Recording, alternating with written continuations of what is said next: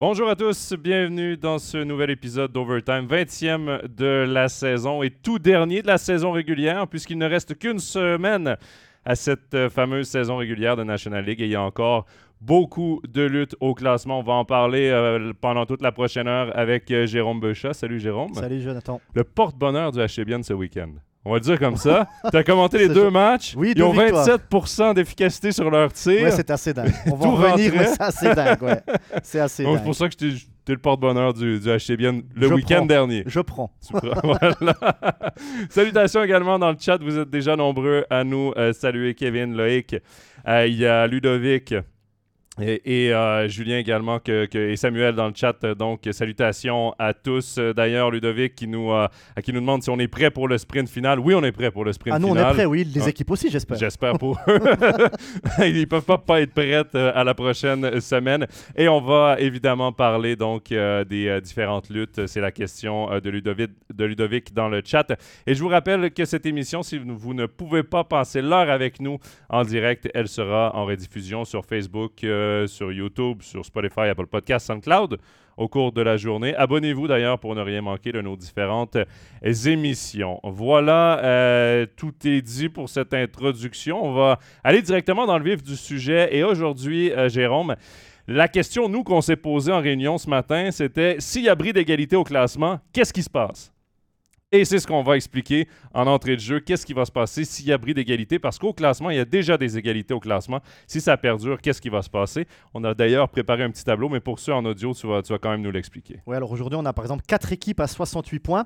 Alors, le premier critère, c'est la confrontation directe, c'est-à-dire le nombre de points obtenus par les équipes lors des confrontations directes. Donc, s'il y a trois équipes à égalité, on fait comme un petit mini-championnat entre les, entre les trois équipes, et puis on fait un classement avec le nombre de points.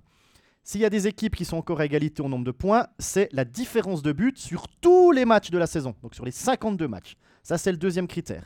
Si c'est encore à égalité, c'est le nombre de buts marqués sur tous les matchs, encore une fois, les 52. S'il y a encore égalité, ça serait vraiment un sacré hasard, parce que normalement, quand on arrive au point, au point 3, on est bon. Le point 4, ça serait la différence de but des confrontations directes. Ensuite, le nombre de buts marqués aux confrontations directes. Puis ensuite, le nombre de buts marqués à l'extérieur de tout le championnat. Le septième critère, c'est le nombre de buts marqués à l'extérieur sur les confrontations directes. Et le huitième point, Joe, ça t'a fait rire. Si les sept premiers critères ne donnent rien, bien le huitième, c'est la National League se donne le droit de la marche à suivre. voilà, donc je ne sais pas si c'est un tirage au sort. Si on est face. rendu jusqu'à la. Amstramgram, ça serait rigolo Amstramgram, non Amstramgram, ouais, tu vas en play-off, c'est bon. Puis toi en play-out. non, mais, hon- mais honnêtement, si on se rend au huitième point, euh, Ça serait dingue. Ce serait dingue. Euh, C'est impossible. On regardait d'ailleurs, on a fait l'exercice un peu de regarder les, les différentes euh, égalités qu'il y avait en ce moment au classement. Et déjà, les équipes se départageraient assez facilement. On n'a pas besoin même pas de se rendre au troisième point là, pour départager toutes les équipes. Je pense même au premier point, les confrontations directes, on est capable déjà de départager. Par contre, si on a compté juste, on peut avoir 5 équipes à 68 points euh, samedi soir. ça, serait, ça serait quand même assez Ouais, dingue. Mais, Ça va donner du boulot à la Ligue. mais, mais dès le deux- mais dès le deuxième critère, euh, il y aurait déjà plus d'égalité. Non, mais moi, ce que j'aime de ce système des confrontations directes et au nombre de points, pas nécessairement qu'au nombre de victoires-défaites, mais au nombre de points, c'est qu'on donne plus d'importance aux victoires en temps réglementaire. Et ça, moi, je trouve ça intéressant. En NHL, le règlement, euh, s'il y a bris d'égalité entre deux équipes, euh, c'est le nombre de victoires en temps réglementaire pendant la saison euh, qui fait fois tout. Ensuite, évidemment, il y a d'autres euh, règlements comme, euh, comme en National League si les deux équipes sont au même nombre de victoires en temps réglementaire. Mais c'est de justement d'aller donner cette importance à la victoire en temps réglementaire pour pas que les équipes fassent ben, le 22 décembre, par exemple, ah, ben, on est allé chercher un point en prolongation. OK, c'est bon.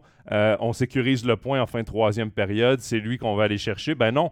Confrontation directe, il faut aller chercher la victoire en temps réglementaire. Et moi, ça, je trouve ça quand même intéressant. Ça amène peut-être un peu plus de compétitivité là où certaines équipes parfois pourraient dire bah écoute on va sécuriser au moins un point puis on verra pour la suite. Ouais, parce que ce qu'il faut dire, c'est que c'est le nombre de points et pas le nombre de victoires. Parce qu'une équipe sur 4 matchs pourrait battre une autre équipe 3 fois en prolongation. Donc ça ferait 6 points pour la première équipe, 3 points pour la deuxième. Et puis celle qui a perdu les 3 fois en prolongation pourrait gagner en 60 minutes. Donc il y aurait 6-6 au nombre de points, mais 3 victoires à une pour l'autre. Donc c'est vraiment le nombre de points obtenus dans les confrontations directes et pas le nombre de victoires en, en confrontation directe. Ça fait quand même une petite nuance. Donc voilà, euh, pour ceux qui se posaient la question, parce qu'on a déjà- oh, également reçu euh, une question euh, sur Facebook un peu plus tôt. Et voilà, donc pour l'explication du règlement, on n'est pas rentré dans les, les petits détails parce que c'est des. On est allé vraiment dans, dans l'essentiel Oui, oui, pour que vous compreniez le mieux possible parce qu'il y a des petits détails un peu partout. Mais donc, si, si égalité persiste à la fin euh, de la semaine, ben, ce sera euh, donc. Gardez en tête que c'est les confrontations directes qui vont faire euh, fois tout et le nombre de points dans ces confrontations. Ouais, à noter que sur le classement qu'on Ouais, on, on va le montrer. On va le montrer, le classement, voilà. Le classement, euh, Lausanne est 8 parce qu'ils ont 68 points en 49 matchs et les autres ont 68 points en 50 matchs. Donc c'est pour ça que Lausanne est la première équipe des, des 68 points. Pour Lausanne, il n'y a pas tout- toute cette mécanique de la confrontation directe qui a été pris en compte pour le, pour le classement parce que dans le règlement, il est mis que si une équipe a moins de matchs joués qu'une autre, c'est le nombre de points par match qui serait, qui serait joué. Et c'est pour ça que Lausanne se retrouve 8 mais sacrée remontée du Mm. LHC, on en parlera Ouais. après. hein. Mais du coup, euh, si je comprends bien, Cloton, Berne et Lugano, qui sont les trois à 68 points, on a déjà fait le calcul des confrontations directes pour Oui. les placer dans les, les bonnes Alors là, oui. positions. Donc, il n'y a oui. que Lausanne en ce moment qui est- Mais faut après, mettre ça- un petit astérix à côté. Mais si on intègre Lausanne à Clotenberg-Lugano, à ce moment-là, c'est plus un championnat à 3, c'est un championnat à 4. Donc peut-être qu'à 4, Lugano pourrait passer devant Berne ou Berne devant Cloton ou quelque chose comme ça. Ouais. C'est vraiment très spécial et il y aura des calculs jusqu'à la fin des matchs samedi. Bon, euh, Jérôme, on va en profiter parce qu'on a le, calend- le, le- pas le calendrier, le classement devant nous pour parler justement des différentes luttes euh, à suivre cette semaine. On pensait, avant le début de la semaine dernière, que c'était joué pour Genève au premier rang. Mais le week-end de Bienne a fait qu'on va même avoir une lutte jusqu'à la fin de la saison entre les deux premières positions, Genève et Bienne, qui ont le même nom- nombre de matchs de jouer, 50, et jouent deux fois jeudi et euh, samedi pour chaque équipe, et ils n'ont que deux points de différence. Donc euh, tout est encore à prendre pour la première place du classement. Bah ouais, Genève qui a fait un seul point euh, ce week-end. Défaite au tir au but à Lugano et défaite au Vernet contre, euh, contre Zurich. Ça s'est pas joué à, à grand-chose, hein, mais ils ont, égaré, ils ont égaré des points les, les joueurs des, des. Et puis Bienne qui a fait son week-end parfait. 6 points, un blanchissage contre Fribourg, victoire 3-0, une victoire à Zoug. 6 à 3, les deux fois avec pas beaucoup de tirs cadrés du côté biennois, tu l'as dit en introduction, mais une efficacité alors assez incroyable. Il y avait 3-0 contre Fribourg sur le sixième tir cadré. Alors, on va nuancer parce qu'il y a eu des occasions biennoises qui sont passées à côté Ouais. et ça compte pas comme, euh, comme tir cadré. Il y a eu un septième blanchissage pour euh, Sateri. C'est incroyable. Euh, à l'interview à Zoug, euh, Étienne Froidevaux qui me disait euh, Johan Van Pottelberg a aussi fait un match incroyable, même s'il sort avec 87,5% d'arrêt, c'est pas énorme, mais il a fait des arrêts clés. Vraiment, à des, à des moments euh, spécifiques du match, il a fait des, des arrêts clés. Puis cette efficacité offensive de Bienne, il y a d'ailleurs euh, trois assists pour Noah de Lémont, dont un tir de la bleue de Noah de Lémont qui doit passer, je pense, 1m50, 2 mètres à côté du but. Et puis Riley Sheehan qui tend la canne et ça dévie euh, dedans. Alors il fait exprès de tendre la canne vers le, vers le puck, mais après pour que ça dévie dans le but. Riley Sheehan qui au passage a marqué ses premiers buts avec Bienne. Ça, pour la confiance, euh, c'est aussi, aussi bon pour lui. Comment l'as-tu trouvé, ton évaluation de Riley Sheehan? Parce que moi, j'ai eu la chance de le commenter il y a quelques semaines de, de cela. Puis moi, je disais que c'était une signature très intéressante. J'aurais aimé le voir un peu plus souvent. Il a souvent été l'étranger en trop. Et Alors, à je- bien évidemment, parce que les autres sont là depuis longtemps. Mais euh, moi, j'avais beaucoup apprécié son match euh, que j'avais eu la chance de commenter. À ce moment-là, si je ne me trompe pas, il jouait avec euh, Kunzley et Brunner. C'est ce qu'il a fait samedi à Zoug. ouais. Exactement. Donc, ça, il amenait euh, de la responsabilité à ce trio-là tout en étant capable de suivre offensivement. Moi, c'est ce que j'avais lu un peu de, de Riley Sheehan. Comment tu l'as trouvé? Bah écoute, vendredi il n'a pas joué puisque c'était Ouais. sa- Sateri au but, donc il était l'étranger surnuméraire. Samedi il a joué au centre de Kunsley Brunner et honnêtement sur le premier tiers en tout cas, c'est la seule ligne qui a vraiment été dangereuse. Chaque fois qu'ils étaient sur glace, le jeu était dans le camp de Zoug. Et je l'ai trouvé vraiment intéressant aux, aux engagements. Il est à plus de 55% d'engagement gagné. Euh, et puis, sur les derniers matchs que j'ai commentés de bien, une fois c'était Tanner qui était au centre de Kunsley Brunner vu que Kunti est, est- est commotionné. Une fois c'était Schlepfer. Et les deux jeunes, là, ils avaient du mal à suivre Kunsley et Brunner parce que je pense qu'ils font un feeling. Ils, ils ont un jeu un peu spécial, Kunsley Ouais. et Brunner, il faut être honnête. Alors, avec Kunti, ça match super bien parce que les, crois- les trois se connaissent depuis longtemps. Et j'ai trouvé que Riley Sheehan, c'était vraiment un, un très bon complément de Kunsley et Brunner. Et je me demande si là, on n'a pas vraiment trouvé une, une bonne ligne du côté, du côté biennois, honnêtement. Et il faut dire qu'il a beaucoup d'expérience en playoff aussi. C'est un joueur qui peut avoir, euh, même si on, le met, ce- si Kunti est en santé, qu'on décide de le mettre sur un quatrième bloc parce que Joran Van Pottelberg est devant la cage et Seteri n'est pas, devant, est pas dans, dans l'alignement, euh, tu l'as dit, euh, les mises en jeu, jeu en, piqué, il a une efficacité, il a une importance qui peut être, une profondeur qui peut être hyper importante pour le HCBN tout au long des playoffs parce que dès la première ronde, ça va être des affrontements qui vont être tellement intéressants et tellement serrés euh, que ça va être les petits détails et les petits, euh, le, le- le profondeur, la profondeur d'effectif, le quatrième bloc qui va, qui va avoir d'importance aussi dans toutes ces confrontations-là. Ouais, puis surtout pour Bien, maintenant, si Joran Van Pottelberg est, est en forme, en tout cas samedi, il a fait un gros match, Bien peut jouer avec deux tactiques différentes. Ouais.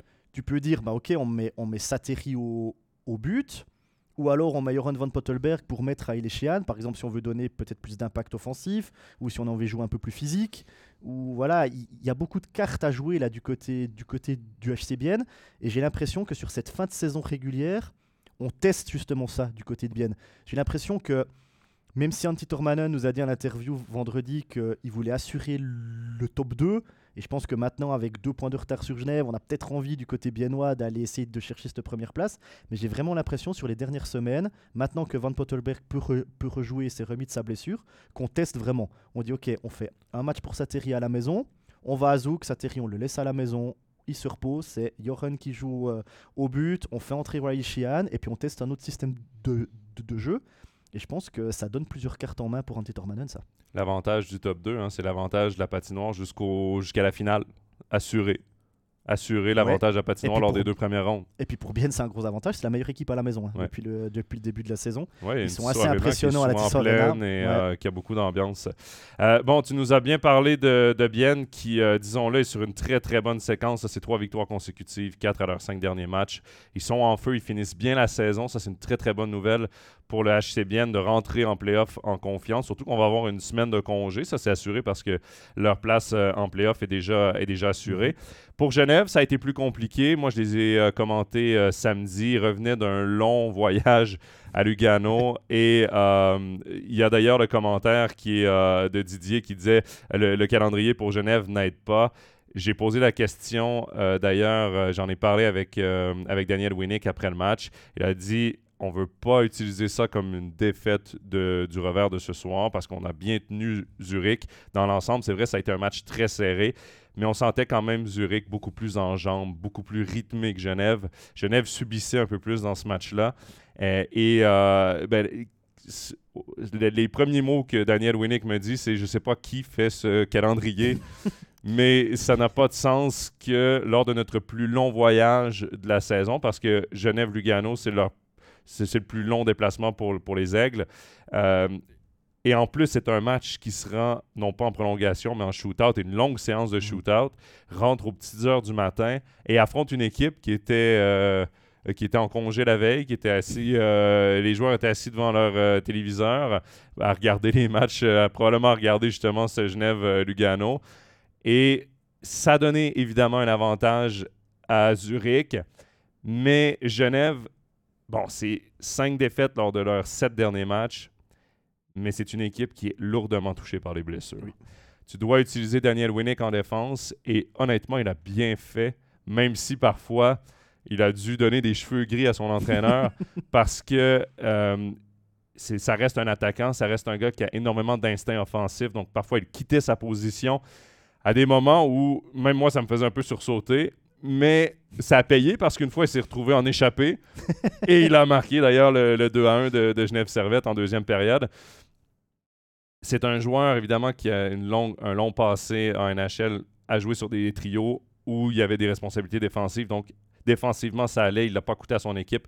Mais lorsque tu regardes le line-up, euh, en défense, il y a Volmin, il y a euh, Lecoultre, il y a euh, Maurer. Quand tu regardes en attaque avec Rod qui est, absent, Robert Mayer qui est blessé également, la liste de blessés, est longue, elle est lourde. Et moi, l'inquiétude que j'ai eue après le match, même s'il est revenu en troisième période, c'est Gauthier Desclous. Euh, L'Amico est tombé sur sa jambe au moment où il chute. Et la jambe fait un, espèce de drôle de mouvement. Et tout de suite, il se prend le genou droit. Euh, il est revenu en troisième période. C'est sûr que quand le corps est chaud, parfois la blessure, tu la sens pas tout de suite. J'espère vraiment euh, pour lui qu'il est à 100%. Et parce que euh, Maillère blessé, on n'a pas plus de nouvelles que ça. Gauthier Desclous, s'il est ennuyé de quelconque façon avec le genou, là, ça commence à être inquiétant devant la cage pour euh, Yann Cadieux et son équipe.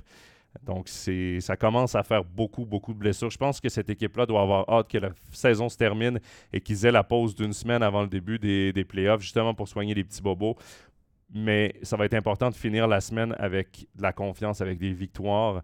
Mais euh, j'ai de la difficulté à pointer du doigt, à dire que Genève a mal joué samedi. Au contraire, ça a été un très, très, très bon match. Euh, mais ils arrivent à court et attendent toujours euh, leur centième point. Qui, n'arrive pas. Il va peut-être arriver. Jeudi, déplacement à Zoug. Ça va compliqué. On, va en parler, lutte pour la, pour la sixième place. Et puis samedi, une fin de saison contre le, contre le HCA Joie.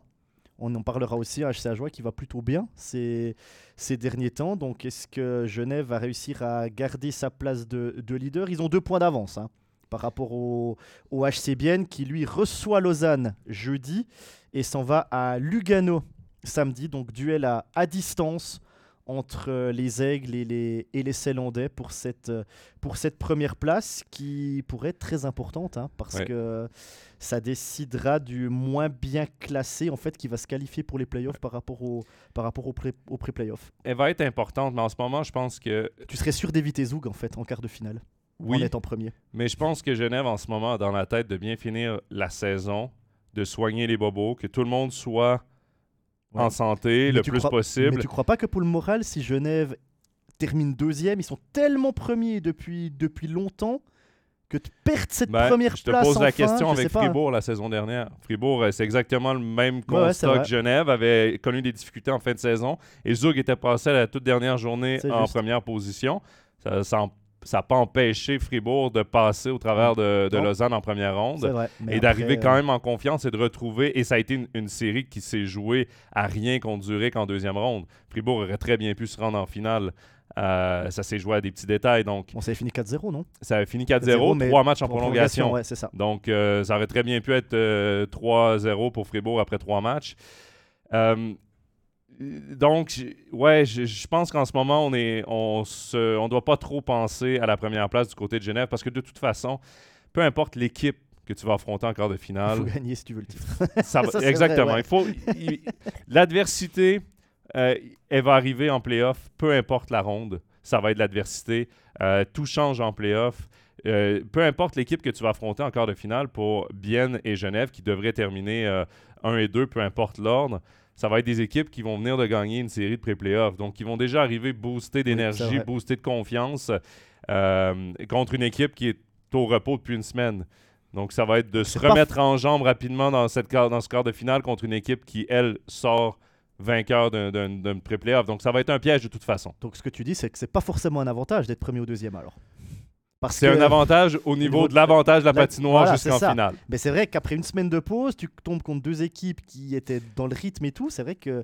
Bon, après, tu as peut-être la fatigue où tu vas dire, bah, elles ont peut-être joué deux ou trois matchs de pré-playoff. Il y a eu de l'intensité, il y a peut-être eu des prolongations. Le premier et le deuxième a une semaine de congé. Tu as pu soigner les bobos, tu as pu peut-être visionner l'équipe et tout. Mais c'est vrai que tu auras ce rythme perdu. Et puis c'est vrai qu'on le voit après les pauses internationales, par exemple, les pauses de l'équipe de Suisse le retour, c'est pas souvent des super gros matchs. Hein. Il y a des imprécisions dans les relances, il y a tout à coup des coéquipiers qui se comprennent pas, il y a des buts peut-être un peu gags. C'est vrai que c'est pas toujours génial. Ça va être de prendre la pause, la, pause pour ces, deux équipes qui sont assurées de faire les playoffs, même pour les autres, parce qu'il y a en ce moment cinq équipes qui sont assurées de faire les playoffs Genève, Bienne, Rappersville, Zurich, Davos. Ça va être de, s'entraîner à high pace, là, une haute intensité, une intensité presque comme dans les matchs, pour justement être capable de rentrer avec les, mêmes jambes, la même énergie que l'autre équipe euh, que tu vas affronter euh, pour les équipes qui vont affronter les équipes de euh, repêcher là en pré-playoff. Il y a eu une petite question sur Bienne avant qu'on continue donc de discuter des luttes au classement. Il y a Tristan qui nous parle de Van Pottelberg en confiance depuis la victoire à, Zug. Il formera un bon duo avec Seteri. Pour moi, c'est le, le plus fort duo de la, Ligue na- de la, de la National League cette saison. là. Et, et je, je parle vraiment de duo. Là. Ce qui va, ce qui va se passer, c'est que quand, quand Sateri sera sur la glace, c'est Van Pottelberg qui sera le numéro 2, ce qui est, ce qui est logique. Et quand Van Pottelberg joue numéro 1, ça sera Ritz le numéro 2. Comme ça, ça libère la place d'étranger pour Riley Sheehan et Sateri sera en tribune. Ouais. C'est comme ça que ça va se passer. Mais c'est vrai que euh, du côté de Bienne, Sateri est très très fort sur, les, sur toute la saison. hein. Il a fait 7 blanchissages en 35 matchs. Ça fait un match sur 5, tu prends pas de but. En moyenne, c'est quand même assez impressionnant. Mais Van Pottelberg, avant sa blessure, il avait livré la, marchandise. Et comme je l'ai dit avant, Azug, il sort pas avec une fiche extraordinaire. hein. 87.5, c'est pas, c'est pas génial. Mais il fait des arrêts clés. Il y a, il y a 0-0, il est sauvé deux fois par ses poteaux. Bon, bah, ça, Mhm. c'est, c'est pas un arrêt, mais il, il- il a de la chance. Il fait un arrêt clé. Juste derrière, c'est 2-0 pour, pour Bienne. Zoug revient à 2-2. On est honnêtement tout proche du, du 3-2 pour Zoug. Il fait un ou deux arrêts clés et derrière, c'est 4-2 pour Bienne. Donc il a réussi à faire des arrêts vraiment très importants à des moments clés du match en fait. Ça aurait pu tourner pour Zoug. Il y a eu ses arrêts, puis hop derrière, ça, ça a tourné pour Bienne. Et finalement, c'est ça qu'on demande à un gardien. Ouais. C'est d'aller c'est d'aller sauver ce puck. S'il avait encaissé le 3-2, Joran Vorpottelmel, j'ai j'ai l'action en tête, c'est assez compliqué de la, de la décrire, mais s'il avait encaissé sur cette occasion-là, personne n'aurait reproché à Van Pottelberg d'avoir encaissé. On aurait dit, bah, c'est un but qu'il a encaissé, c'est un but normal. Bah, il a réussi l'arrêt, et derrière, il y a 4-2 pour Bienne. Ouais. C'est ces petits ouais. trucs-là. Je sais pas si tu comprends ce que je veux oui, dire, Joe, mais c'est... exactement la ça. définition même d'un arrêt clé. Il y a une très bonne question de Kevin, justement parce qu'on parle du monstre à deux têtes devant la cage de, de- du HC Bienne. Euh, il demande est-ce qu'on peut vraiment utiliser un duo en playoff ou définir un numéro 1 Je suis convaincu qu'on va définir le numéro Oui. 1 avant le début de la, de la Oui. série. Moi, j'ai l'impression que ce sera oui, bien sûr. Pour la saison qu'il a fait, je pense que tu dois commencer avec lui. L'avantage d'avoir un bon duo de gardiens, c'est que si Seteri est à côté de son premier match ou à côté de son deuxième match, tu lui parles, tu mets Joran Van Pottelberg pour le match suivant.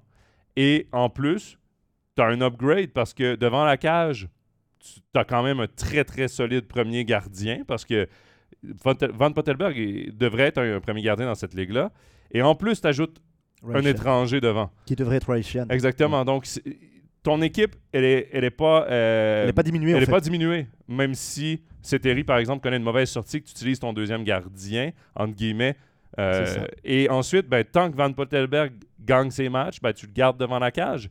Celui qui te fait gagner devient ton numéro un, mais je pense que tu dois définir déjà celui avec qui tu vas, tu vas aller à la guerre. C'est vraiment. C'est vraiment Ouais, je euh, pense que premier match des quarts de finale, ça sera Sat- Sateri devant le but. Je pense que ça serait, oui. ça serait une surprise de voir Van Pottelberg là. À Oui. moins qu'il y ait un souci pour Sateri, on est d'accord. Ouais. Mais, Mais la décision s'explique 100%. bien. De toute façon, tu dois t'asseoir avec tes deux, tes Oui, deux gardiens. Puis la décision s'explique super bien. Je pense que à ce niveau-là et à ce moment-là de la saison, oui, tous les joueurs veulent faire partie de la victoire, veulent participer, veulent jouer. Mais je pense que Van Bottelberg, il a que 4 matchs. Il a que 4 il matchs a que. Je pense qu'il est conscient que en ce moment, le premier gardien, c'est Harry Seteri et c'est lui qui va commencer les playoffs. Et à lui d'être le plus près possible euh, en cas de blessure ou en cas de mauvaise sortie de, de Seteri. Ouais, et Tristan nous dit et Tanner a bien remplacé Offer. C'est vrai qu'Offer n'a pas joué samedi. Tanner a joué avec euh, Olofsson et, et, et Haas. Et c'est vrai que j'ai j'ai trouvé Tanner meilleur à l'aile avec Olofsson et Haas qu'au centre de Künzle Brunner. Alors je ne sais pas si c'est la place de centre ou d'ailier qui, qui fait ça, ou si c'est le jeu de Olofsson Haas qui ressemble plus à, au jeu de Tanner que, que Künzle Brunner, ce qui est possible aussi. Mais c'est vrai que j'ai- trouvé Tanner vraiment très intéressant samedi. Ben, c'est sûr que centre, tu as plus de responsabilités. euh, et surtout avec des gars comme Kunsley et Brunner, tu dois penser défensif également. Alors que Ailier, tu as moins de responsabilités. Tu as Gaëtan Haas déjà qui est tellement responsable que tu peux te concentrer peut-être plus à être justement créatif, compléter des jeux, créer des jeux, euh, penser à l'attaque. Et c'est peut-être là où on le voit plus, on- il est plus en Et évidence. buteur en plus, Et- euh. Exactement. Il- il a Donc, marqué. euh, ça explique peut-être, ceci explique peut-être cela. Bon, euh, je vais y aller avec euh, le commentaire de Ludovic qui dit si Zug finit septième, je comprends que personne veut être euh, deuxième. Mais on va en parler justement de cette lutte. On va retourner voir le classement parce que Zug hier a perdu lors du Game of the Week un match contre Zurich au tir au but. Mhm. Zug menait 2-1 en toute fin de match concède le 2-2 et ensuite échappe la victoire au tir au but c'est un moment tellement important. Tu peux pas échapper deux, deux points comme ça. Et c'est vraiment deux points de perdu pour euh, Zug, qui, donc, avec le même nombre de matchs de jouer que Fribourg, reste à deux points euh, des Fribourgeois et de la, de la sixième place, donc d'un accès direct au playoff. Et le match le plus important, il est demain soir, puisque c'est une, une, confrontation directe entre les deux équipes. Du côté de Zug, heureusement pour Fribourg, parce que c'est six défaites consécutives à, la BCF Arena. à l'extérieur, ouais. Donc, heureusement pour Fribourg, c'est du côté de Zug, mais ça va être vraiment un match à surveiller euh, demain entre ces deux équipes c'est peut-être là où tout va jouer, euh, même s'il leur reste chacun trois matchs. Oui, et puis ce qu'il faut dire entre Fribourg et Zoug, c'est que la confrontation directe, elle est de toute façon pour Zoug. Donc même si Fribourg gagne demain, en fait, s'ils sont à égalité en fin de saison, c'est Zoug qui sera devant. Donc il faut absolument que Fribourg gagne demain, parce que si Zoug leur, euh, leur passe devant, ils auraient un point de plus, mais en fait ça, ça ferait comme deux points. Parce que si Fribourg finit à égalité, eh bien Zoug sera, sera quand même devant. Donc euh, match importantissime entre, entre Fribourg et Zoug demain. Ça sera euh, ben, un vrai match de, de playoff. Ça sera presque comme un, septième match d'une série en fait. Ça sera euh, la guerre entre, entre les deux équipes à voir comment Christian Dubé va faire son équipe. Est-ce que Vagno va jouer? Est-ce que Kuokanen va Ce que j'ai vu à l'entraînement, j'ai vu passer sur, euh, sur Twitter là, que Vagno était out à l'entraînement, donc il était surnuméraire et c'était le retour de, de dans la formation. Donc, plutôt offensif. Exact. C'est pas, enfin c'est intelligent parce que dans le secteur défensif à Zoug, il y a plusieurs euh, blessés. D'ailleurs, ils ont joué samedi avec euh, Fogel en défense, le jeune Fogel, Rémi Fogel, et avec euh, Arnaud Nussbaumer aussi. Schlumpf mhm. est, est, blessé, Stadler aussi. Donc euh, c'est peut-être malin là, de, de, la part de Christian Dubé de mettre beaucoup d'impact offensif pour mettre à mal cette, cette défense de, de Zoug avec un Genoni qui n'est pas en forme. Hein. Honnêtement, euh, samedi, euh, c'est pas le Genoni des, des, des, dernières années. Mais tu veux pas l'affronter en playoff. Mais tu veux pas l'affronter en playoff? mais là, on n'est pas en playoff demain. On n'est pas en playoff demain. on n'est pas en playoff. Donc, mais euh, peut-être qu'il va non, mais c'est vraiment, C'est vraiment un Zoug qui est, qui est prenable, même si Fribourg n'est pas au top sur ces, sur ces derniers jours. C'est vraiment Fribourg va vraiment affronter un Zoug prenable demain. Ben, écoute, on a la question parce que tu dis, même si Fribourg est, pas en grande forme, on a la question comment expliquer ces six défaites de suite à la maison? Euh, c'est difficile à expliquer le pourquoi euh, à la BCF Arena. Moi, j'ai l'impression, mon humble avis, là, j'ai, pas d'informations et de toute façon, ce sont des choses qui ne s'expliquent pas, mais j'ai l'impression quand même que en ce moment, on ne on joue pas avec confiance à la BCF Arena. C'est le meilleur public quand tu as de la confiance et que tout roule, mais je pense que c'est intimidant quand tu sais que tout ne va pas bien. Je pense que tu serres un peu plus la canne, tu penses peut-être un peu plus à la maison parce que c'est un, tu sais que tu as une, une, salle, une patinoire qui peut se retourner contre toi assez vite, qui peut te siffler si ça va pas. Donc je pense qu'ils veulent éviter les erreurs et en jouant un match où tu penses à tout, tu veux éviter les erreurs, c'est peut-être là où tu perds ton identité. Et c'est peut-être là où Fribourg en ce moment est, là, ben, même si les joueurs ne regardent pas vraiment ça, ils nous disent toujours on ne regarde, pas euh, le classement, on ne regarde pas c'est ci, ça, ça. Je pense qu'ils le savent aussi qu'à Fribourg, c'est compliqué. Et peut-être que ça peut expliquer un peu la pression qu'ils se mettent eux-mêmes et qui les bloquent un peu euh, à la maison. Ils Mais auraient, ils auraient trop envie de bien faire, en fait. C'est ce que tu Exactement. Et puis là, ben, ils savent qu'ils. Parce que Fribourg, je viens, viens juste de regarder là, depuis le 7 euh, depuis le 7 janvier, c'est 6 victoires et 12 défaites. Depuis le 7 janvier, donc depuis tout près là, deux mois, euh, il, joue bien en deçà de ce qu'on peut attendre d'une équipe qui va se qualifier pour les playoffs ou qui veut se qualifier pour les playoffs. Et je pense que la pression, ils la sentent. Ils la sentent venir du coach, ils la sentent venir d'eux-mêmes, ils la sentent venir de tous les médias. Tu sais, il y a énormément de francophones aussi euh, à Fribourg, donc ils la sentent, la, pression, à travers les médias, à travers les gens qui leur parlent à Fribourg. Et euh, peut-être qu'à la BCF Arena, autant quand tout roule, ça te propulse, autant quand rien ne va, ça te coule vers le fond. C'est mon humble avis. Je ne sais pas dans le vestiaire comment c'est, je ne sais pas comment expliquer leur défaite nécessairement. Les joueurs, je pense qu'ils se posent beaucoup de questions aussi, les coachs aussi.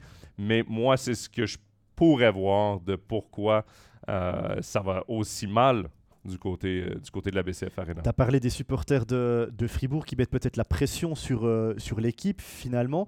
Samedi, j'étais à Zoug. Alors pendant le match, c'est vrai que quand Zoug faisait des, des mauvais passes, le public qui était en place assise, donc sur les côtés, sifflait un peu, râlait sur la performance de l'équipe.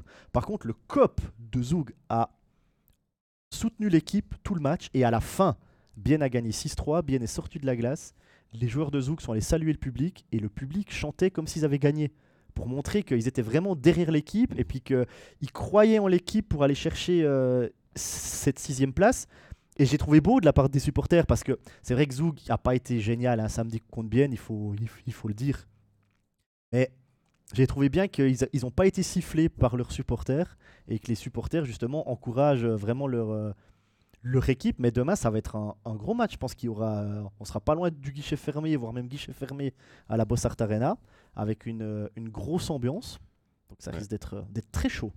Mais euh, on a la question est-ce que Fribourg va se qualifier euh, top 6 Est-ce que vous pensez qu'ils bah, Ils peuvent, oui. Ils peuvent. Bien sûr. Ils peuvent. Ils ont les chances pour. Et ils sont dans la meilleure position possible. Ils sont devant pour l'instant. Ils ont deux points devant. Ils sont dans la meilleure position. Ils sont chassés. C'est pas le chasseur. Exactement. mais. Euh, je pense qu'ils ont été mal payés aussi dans certaines rencontres. Je pense qu'ils n'ont pas joué de chance à certains moments. Est-ce que ça va être demain que ça va débloquer? Peut-être. Je leur souhaite. Mais en ce moment, même si Zug a perdu deux points hier et que ça n'a pas été un week-end facile pour les Zougois, j'ai quand même l'impression que leur expérience des deux dernières saisons, même des trois dernières, parce que l'année où on n'a pas eu de playoff en raison du COVID, il faut dire que cette équipe-là était première au classement. Moi, je pense que l'expérience des trois dernières saisons, elle va peut-être se faire sentir là, où, dans les moments où ça compte, comme demain. Euh, donc, ce sera difficile. On a quand même eu, Jérôme, mais on va revenir ensemble là-dessus parce qu'on a eu des questions euh, avant le live euh, sur notre page Instagram euh, par rapport justement à Fribourg-Gotteron, c'est Gilles sur Instagram qui nous demande, euh, en revenant euh, sur le match de samedi contre Rappersville, il nous dit Dubé ne prend pas son temps mort alors que son groupe sombre. Edlund, l'entraîneur de Rappersville, lui le prend alors que Rapi mène 5-2, mais sentait que les Dragons revenaient pris son temps mort, remobilisé son équipe, même s'il est en avance par trois buts. Euh, il demande est-ce que c'est une erreur de coaching de Christian Dubé? Alors écoute, apparemment, Christian Dubé, il n'aime pas prendre son temps mort en milieu de match. Soit il le prend au début parce que son équipe est, pas dedans, soit il le prend à, la fin quand tu perds de, de un ou deux buts. Il n'a pas pris son temps mort au milieu, mais il a changé de gardien. Donc il a ce qui devient une espèce de temps bah, mort. Ça devient une espèce de temps mort parce que tu prends le temps de changer ton numéro 1 avec ton numéro 2 et pendant ce temps-là, tu peux donner des conseils à ton, à ton équipe. Donc voilà ce que fait euh, ce qu'a fait Christian euh, Dubé. Il y a des coachs qui le font aussi. Il n'y a, pas, a, pas, a pas que Christian Dubé euh, qui fait ça. Par exemple, on a vu cette année à bah, justement à Rappersville un numéro 2 tout à coup qui a joué un shift, enfin 30 secondes. Mais le temps du changement, tu remobilises tes, tes joueurs et tu arrives à, leur donner quelques conseils. Mais des fois, c'est juste euh, remobiliser les gars. Il n'y a pas forcément obligé de, sortir l'ardoise et puis de faire de, de, grands dessins. Tu, mets une coupure, ça coupe le rythme des, deux équipes. Tu dis à tes cinq joueurs, ok, remobilisez-vous, faites une petite tactique, un jeu préparé, quelque chose comme ça. Et puis, euh, et, puis tu repars. Donc, euh, non, je pense pas qu'il y a eu de, de faute de Christian Dubé à ce moment-là, honnêtement. Je pense qu'il y a des moments euh, je me rappelle d'ailleurs d'un match euh, justement à Langnau euh, où Langnau avait joué une première période. Je pense qu'il avait mis 5 buts à Fribourg. Mhm. C'est moi qui commentais avec Stéphane Rochette d'ailleurs ce match-là. Et j'avais, on, était surpris les deux qu'au début du match, il n'ait pas pris de temps mhm. mort. oui, il avait changé quand même son gardien. Mais l'avantage de changer le gardien, comme par exemple dans ce match-là contre Rappersville, au lieu de prendre le temps mort, c'est qu'en fin de match, Si Edlund ne prend pas son temps mort et casse pas un peu le rythme de Fribourg et que Fribourg marque le 5-3 et peut-être éventuellement le 5-4, ben tu as encore ton temps mort pour le fin, la fin du match, là où tu vas vouloir sortir l'ardoise, faire les tactiques, euh, amener le sixième joueur, dire où est-ce qu'il s'en va et Mhm. tout ça. Donc, euh, non, c'est c'est un choix de coach. Euh, je pense pas que dans, cette, euh, dans ce match-là précis, je pense pas que c'est une erreur de coaching de la part de Dubé. Je pense juste que c'est une préférence de coaching. Mais c'est sûr que la question se pose quand on compare avec Edlund, qui a un style de, de coaching complètement différent, qui lui sentait que son équipe perdait peut-être un peu le contrôle. Ouais, T'es peut-être Mm. trop proche du troisième but Exactement. de Fribourg. Et Parce euh, trois buts d'avance, parfois, les choses vont bien. Tu le- relâches un peu On nous l'accélérateur. dit toujours que c'est le pire score, 3 C'est le buts pire score, d'avance. trois buts. Parce, Parce que, tu es confortable, mais ça se remonte. Ouais. 4 buts, c'est quatre buts d'avance, c'est un peu plus compliqué à remonter. Mais 3 buts, ça, revient vite.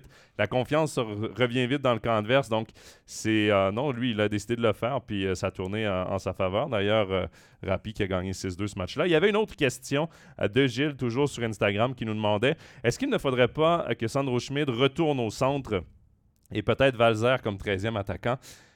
Ben, c'est la volonté à long terme de Christian Dubé de Fribourg-Gotteron de ramener d'ailleurs Sandro Schmid au centre. Oui, avec Dido sur l'aile? Avec Di Domenico sur l'aile? Peut-être? Ah, non, mais il y a une rumeur. hein, On sait que c'est officiel depuis samedi soir que Di Domenico euh, quittera Berne à la fin de la saison. Il y a une rumeur qui dit que Di Domenico pourrait s'en aller à Fribourg. Ça serait pas un mauvais choix. Dido qui a déjà joué à Fribourg, qui a été plutôt très très bon avec euh, les, les Dragons. Christian Dubé qui a su gérer Chris Di Domenico parce qu'on sait qu'il n'a pas un caractère euh, facile. Il faut savoir comment faire avec lui dans, le- vestiaire. Donc Christian Dubé a montré à Fribourg et à Chris Di Domenico qui savait le, gérer parce qu'on ne fait pas des performances comme a fait Chris Di Domenico sans être à l'aise. Quand Di Domenico a joué à Fribourg par rapport à l'équipe de l'année prochaine, ça sera quasiment la même équipe aussi. Donc le vestiaire connaît déjà Di Domenico. Di Domenico connaît ses coéquipiers ou ses futurs co- coéquipiers. Et puis on sait que euh, l'année prochaine, Desharnais ne sera plus là. Donc on cherche un centre du côté de Fribourg. Pourquoi pas re-signer Rask, qui prendrait la place de Desharnais au centre du premier bloc. Tu vas avoir besoin de Et puis- façon d'un Et puis du coup, bloc. bah, tu peux mettre Schmidt à la place de Rask. Et puis reformer cette ligne euh, Sprunger, Schmidt, Di Domenico, qui avait fait tant de, de bien à Fribourg-Gotteron. Alors là, on est dans l'hypothèse. Mais, la rumeur de Di Domenico Ouais. à Fribourg, elle existe. hein. Et, et de toute façon, c'est sûr et certain qu'à Fribourg, on y pense. Dubé le connaît, il l'a géré pendant deux ans. et Ben, je dis gérer parce que un gars comme Di Domenico, une personnalité comme Di Domenico, faut que tu la gères. Euh, tu sais très bien ce que tu vas avoir sur la patinoire de sa part. Des points, oui. Des pénalités mais aussi. Des pénalités aussi. Des pertes euh, de puck. des, des pertes de puck, des back-checks qui euh, laissent à désirer. et tu vas avoir des sauts d'humeur. Il faut gérer ça. Et Dubé l'a très bien fait pendant deux ans à Fribourg. Même s'il y a eu des frasques, c'est Chris Di Domenico. Berne le savait quand ils l'ont engagé. Ça n'a quand même pas bien ça ne s'est quand même pas bien passé. Mais et d'ailleurs, je réponds à Marc parce que euh, on essaie de trouver des raisons dans le chat de pourquoi Fribourg a un jeu aussi inquiétant qu'on n'arrive pas à marquer. Et il y a Romain qui dit euh, il n'y a, aucun gars qui pousse l'équipe en avant comme le faisait euh, Di Domenico. Et Marc, qui a la blague, dit 50 matchs et on parle encore de Di Domenico. Ben, on Ah n'a ouais. pas fini d'en parler. Non, on n'a pas Parce qu'on recommence à en parler du côté de Fribourg et à rêver à un retour de Di Domenico y parce a- que c'est vrai que c'est un joueur qui poussait l'é- l'équipe vers l'avant. Et là, ben, il se retrouve libre. La rumeur veut que Fribourg euh, l'est peut-être euh, dans la mire. Donc euh, voilà, on va recommencer à en parler donc, Il y a un au, au désespoir de Marc. Il y, y a un ancien entraîneur de National League qui me disait avec Di Domenico, tu sais que pendant la saison, il va te faire perdre des matchs. Il va perdre un puck dans les dernières secondes, dernières minutes, alors que le score égalité, revirement, tu vas encaisser un but. Tu sais qu'il va peut-être se prendre une pénalité bête en fin de match et puis tu vas encaisser sur l'infériorité numérique. Tu dois accepter le fait que tu vas perdre des points à cause de Di Domenico, mais en contrepartie, tu sais qu'il va te faire gagner des matchs.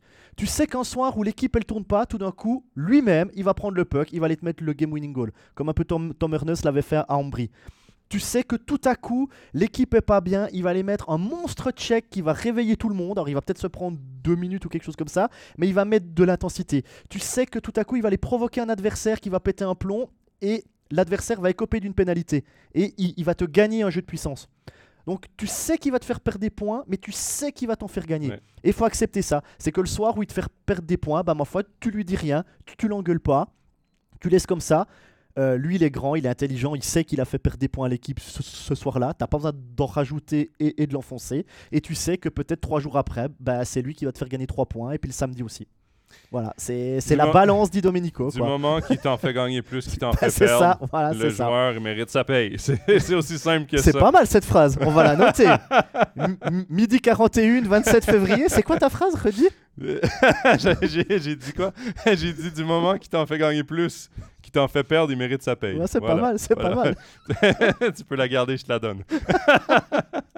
bon, euh, on va continuer dans le classement parce qu'on parle de Di Domenico et on parle également de Berne. On va jeter un œil quand même à ce qui se passe dans la course au pré-playoff parce qu'il y a non pas quatre, mais cinq équipes qui sont encore dans la lutte au pré-playoff. Il y a Lausanne, il y a Cloton, il y a Berne et Lugano qui sont les quatre à 68 points.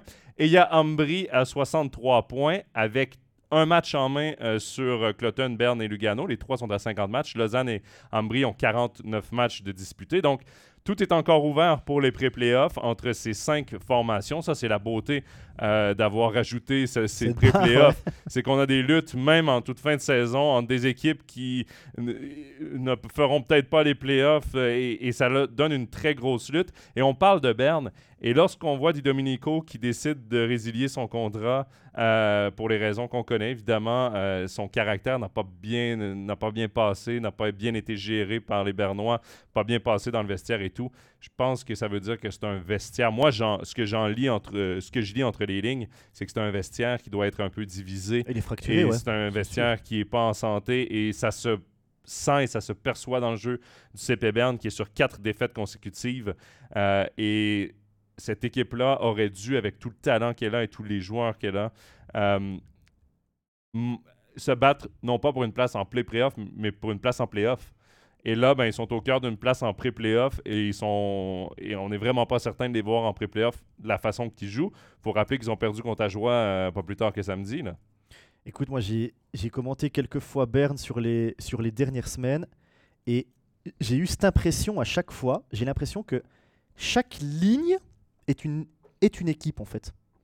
T'as pas une équipe de quatre lignes, t'as quatre équipes de Berne en fait. Chaque ligne qui, va sur là, j'ai l'impression qu'il n'y a pas d'interaction entre les, en- entre les lignes. Tu vois euh, Fribourg jouer, tu vois que c'est une équipe, les gens ils s'encouragent quand tu, te- quand tu te croises entre le bloc qui sort et, et le bloc qui entre, tu vois qu'il y a une interaction entre les joueurs, il y en a qui se tapent les cannes dans les jambières, tu vois qu'il y a quelque chose comme ça.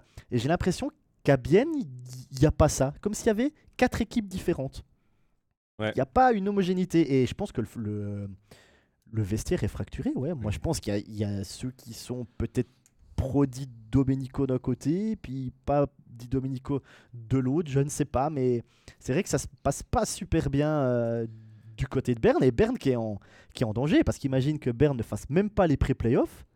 Ça serait quand même Ça, une euh, catastrophe, catastrophe quand même. quand même, pour hein. tout ce qu'on a investi parce que on l'avait dit, les années COVID ont réduit un peu les, Oui. les dépenses. Et on pour... fait venir des juniors. Exactement. fait. Pour développer tout ça, on utilise ça parce qu'il n'y a pas de relégation. Et quand la relégation reprend, ben, on investit, on se relance. Euh, une patinoire pleine, on veut re- retrouver le haut du championnat, on veut redevenir le CP Berne avec ses lettres de noblesse. Et finalement, ben, c'est pas ça qui se passe cette Non, saison.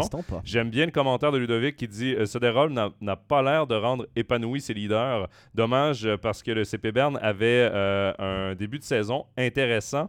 Euh, et euh, j'ai bien aimé également le commentaire de Julien qui nous dit euh, euh, Di Domenico va aller à Bienne. Je pense qu'il apprécie bien Yannick Radgeb. Ah bah pas, il, a, il au vestiaire avec lui. Hein. ouais, c'est peut-être ça qu'il lui disait. Fais attention à ce que tu fais l'an on va- prochain, on va jouer On ensemble. va jouer ensemble, ouais. Peut-être, non, mais c'est. Non, mais c'est. Et Julien qui rajoute ils ont quand même des sacrés flops, notamment Sven Berchi. Ah, Moi, Sven est- Berchi, j'ai l'impression qu'il est venu ici pour une paye et pas pour jouer.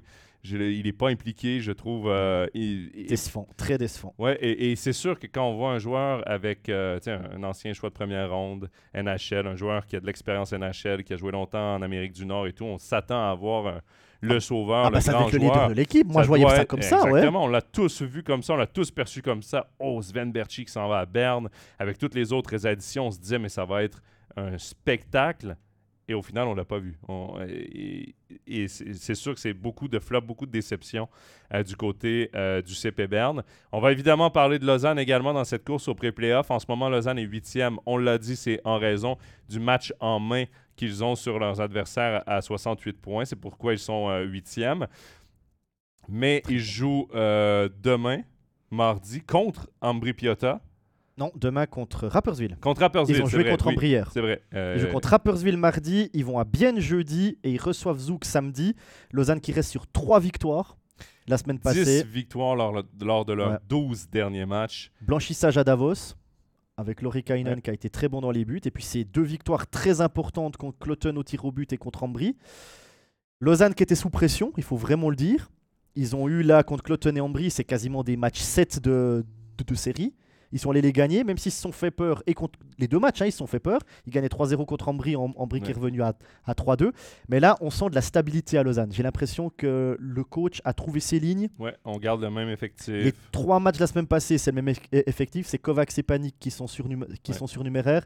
C'est Laurie Kainen dans les, dans les buts. Et c'est pas pour être méchant contre Ivar Sponenov, ça, loin de là, qui a quand même fait une Ah, bonne un- saison. Moi, c'est un gardien que j'aime beaucoup. qui a fait ouais. une bonne saison. Mais je trouve que Lauri Kainen, à Davos, notamment, j'ai commenté le match, il a fait les arrêts que peut-être Pounenovs aurait pas fait. Ou il a, il a bloqué le puck en un temps, alors que Pounenovs aurait peut-être laissé le rebond. Je me souviens qu'il fait deux gros arrêts, Lauri Kainen, c'est comme Van Pottelberg samedi. S'il encaisse, on aurait dit ben, c'est un but normal.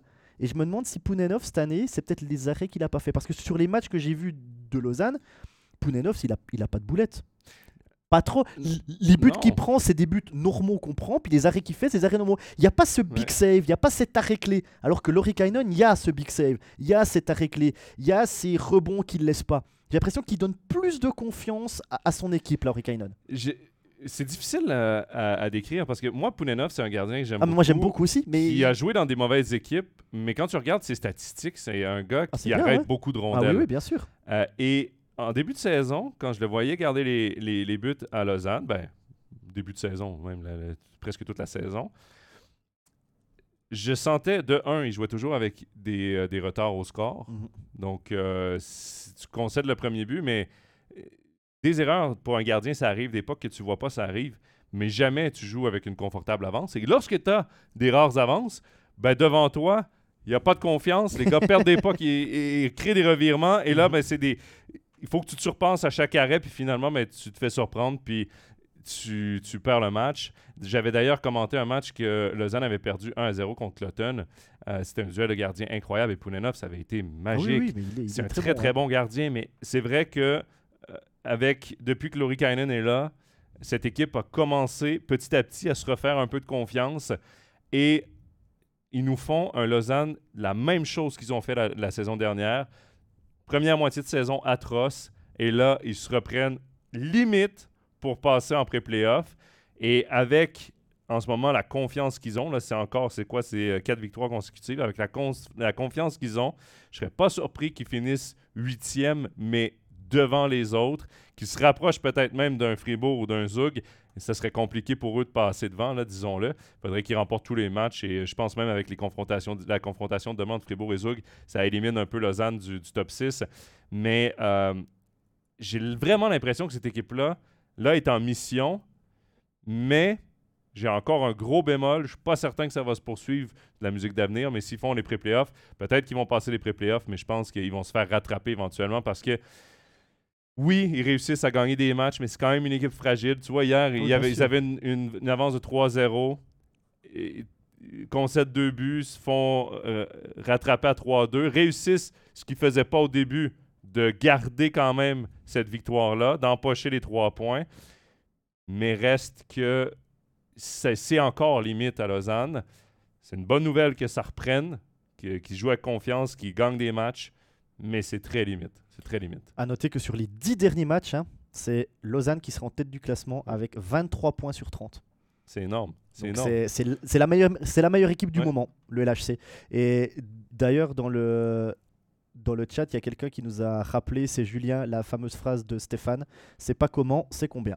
Oui, et en ce moment, mais en ce moment, c'est exactement ça. le mot d'ordre à Lausanne. Et les playoffs, c'est ça. Hein Et les playoffs, c'est ça, aussi. Il faut Euh, gagner ton match, faut- c'est shift après shift, période après période. Il faut juste trouver une façon d'aller gagner. Et Lausanne a trouvé cette façon.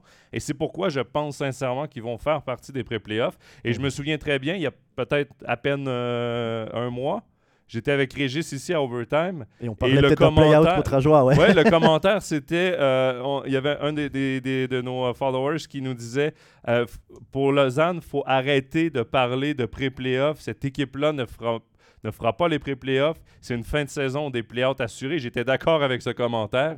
Eh bien, ils m'ont fait mentir.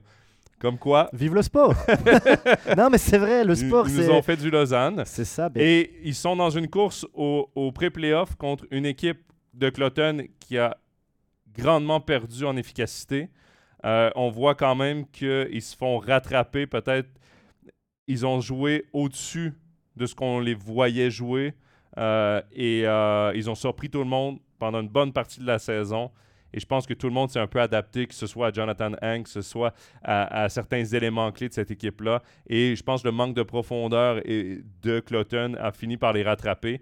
Ils sont sur une pente descendante. T'as Berne qui est sur une pente descendante depuis trop longtemps. T'as Lugano qui essaie de, de se débattre, de- de- d'éviter la noyade. Est-ce qu'ils vont réussir? Je ne sais pas. Puis t'as Ambry qui, ça semble être trop peu trop tard. Donc Lausanne est vraiment dans une bonne position pour cette euh, lutte au pré-playoff. Et euh, ça promet pour, pour la prochaine semaine.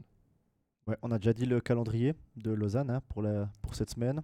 T'as dit Rappersville Ouais. demain? Oui, jeudi à Bienne, samedi contre Zoug.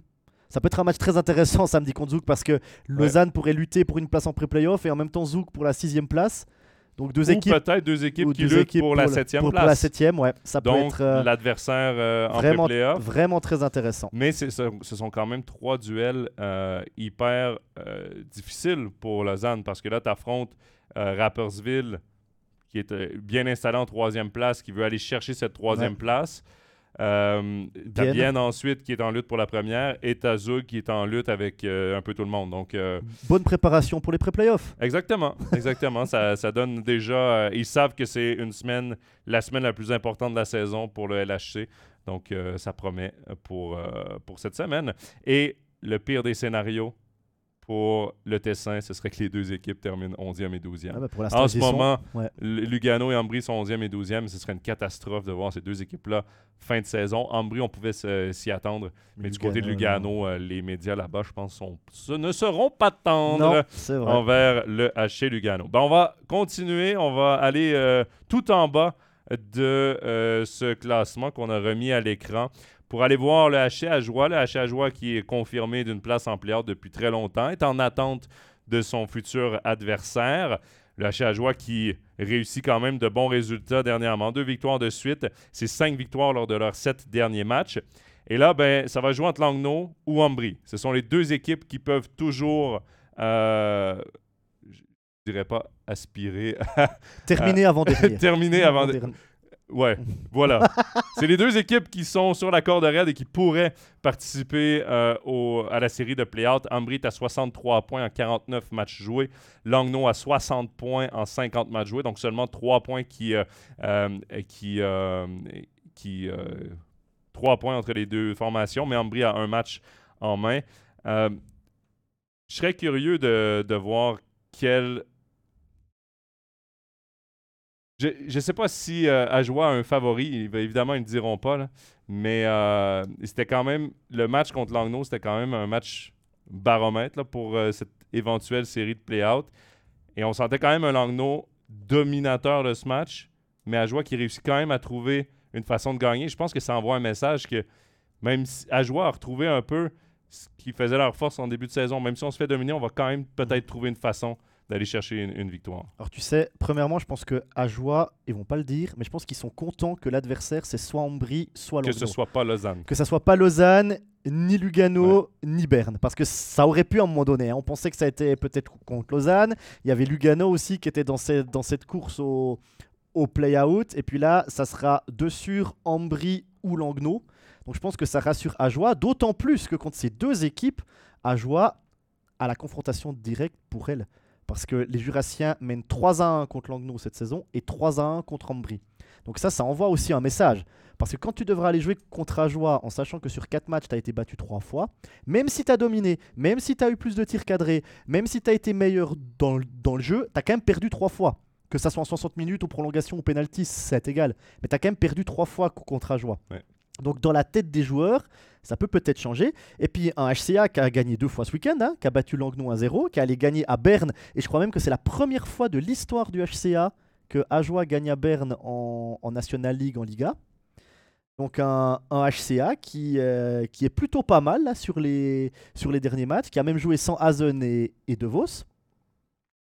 Alors ils n'ont pas Ouais. gagné parce que De Vos et Hazen n'étaient pas là. Non, Mais- non, mais, mais ça prouve- mais qu'ils ça sont prouve capables d'aller sont capables, une victoire même sans leurs si- deux leaders. Même si leurs deux leaders sont pas là, ils peuvent, ils, ils peuvent, ils, ils peuvent gagner. Ça donne aussi des solutions à Julien Vauclair, qui pourrait dire bah, Je suis pas obligé de tout le temps les faire jouer. Si je sens qu'ils sont un petit peu fatigués, qu'ils sont un petit peu touchés, je pourrais dire bah, Un match, ils le font pas, et puis on les laisse à la maison, ils se reposent. Donc ça donne aussi des options à Julien Vauclair. Ça donne surtout de la motivation aux Jurassiens qui sont capables. Parce que si tu arrives à, à- à gagner à Berne, tu peux gagner une série contre Ambry, tu peux gagner une série contre, euh, contre Langnau un HCA qui joue jeudi à la maison contre Fribourg, samedi à Genève. Et c'est clairement deux matchs de, de- Ouais. encore deux matchs de préparation pour les pour les playouts. Ouais. Et il y a Thomas qui nous dit euh, dans le chat certains joueurs ont dit au quotidien jurassien qu'ils préféraient effectivement euh, Langnau. ça m'a fait euh, un ça peu. se dit pas. Mais Normal- ça si, se ça dit peut pas. se dire, mais- Moi, je, je les ai commentés à Davos et, euh, j'ai eu exactement la, la même discussion et on m'a dit exactement la même chose.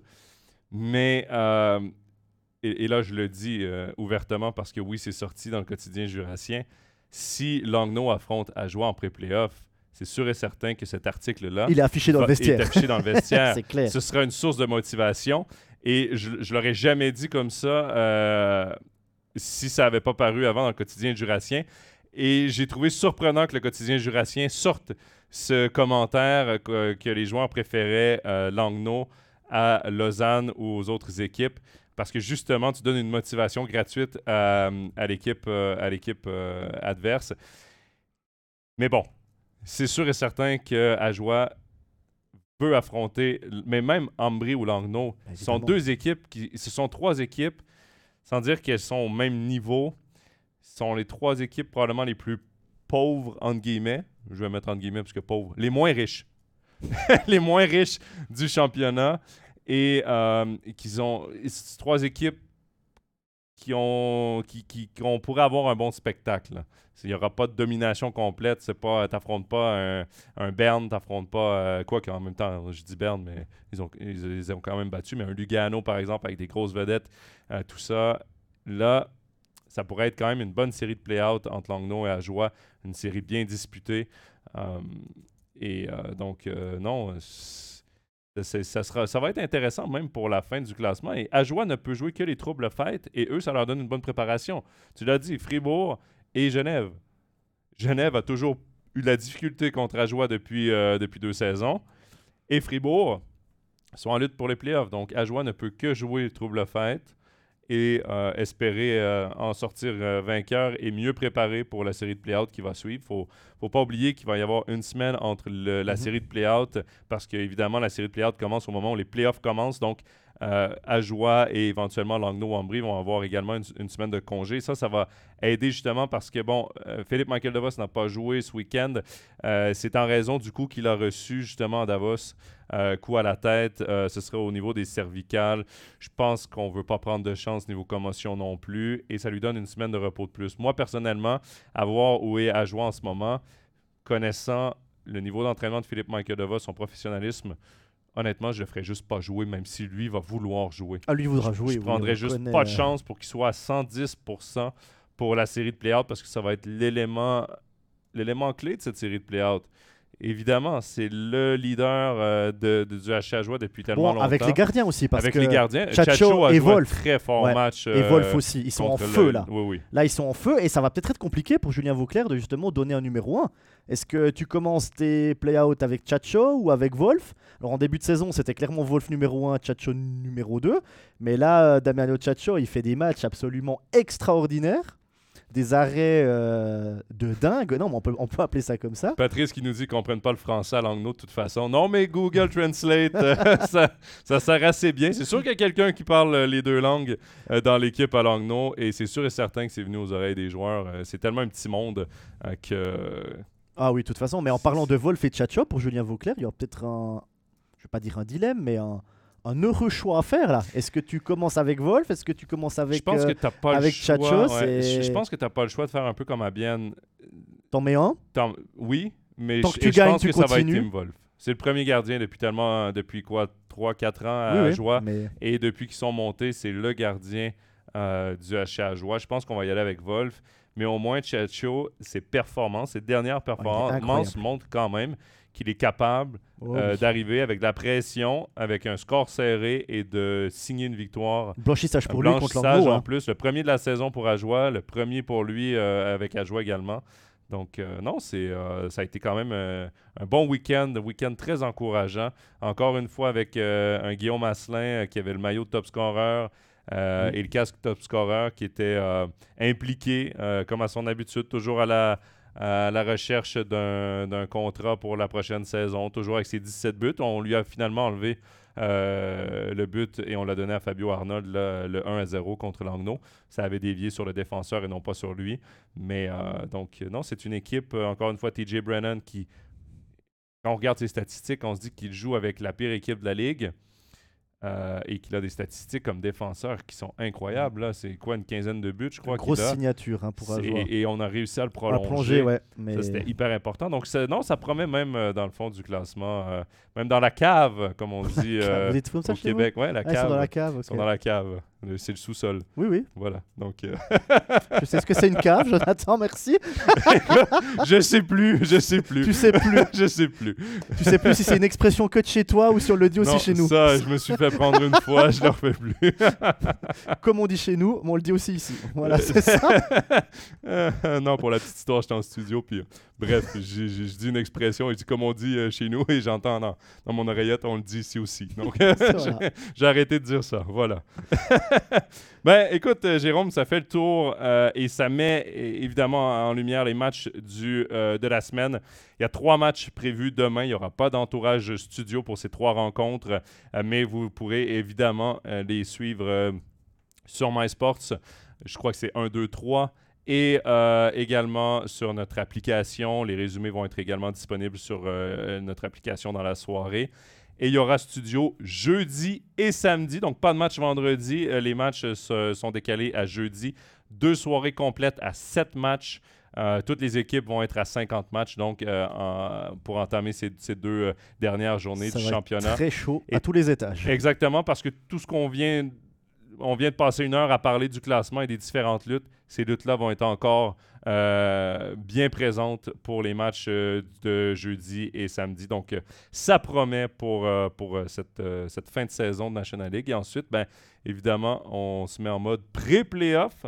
Donc, pour nous aussi, ça va être les pré-playoffs. Oui, on va se préparer pour, pour les playoffs. Et ben, évidemment, tout ça sera à suivre sur, sur MySports, évidemment, tous les matchs, toutes, euh, toutes les séries, euh, l'entièreté sur MySports. Jérôme, merci beaucoup pour euh, cette dernière heure d'overtime. Toujours un plaisir de le faire avec Ouais, toi. ouais, c'est toujours sympa. Et merci également à vous dans le chat. Vous avez été nombreux à, à discuter, à donner vos opinions, euh, toujours dans le respect. C'est très apprécié. Et je vous le rappelle, notre émission est à voir euh, en rediffusion au cours de l'après-midi sur nos différentes plateformes. Et je vous donne évidemment rendez-vous. Je crois que c'est euh, lundi prochain, si je me trompe pas. Ouais, parce que les pré-playoffs commencent mardi, si je me trompe pas. Donc lundi prochain pour euh, le prochain overtime, où il sera question évidemment des confrontations de pré-playoffs. Donc euh, une autre très belle discussion à avoir la semaine prochaine. Sur ce, passez une excellente semaine sur MySports. Ne manquez pas de hockey. Il y en a pour vous, pour tous les goûts. Et sinon, bonne journée. Bye bye. Bonne journée, bye bye.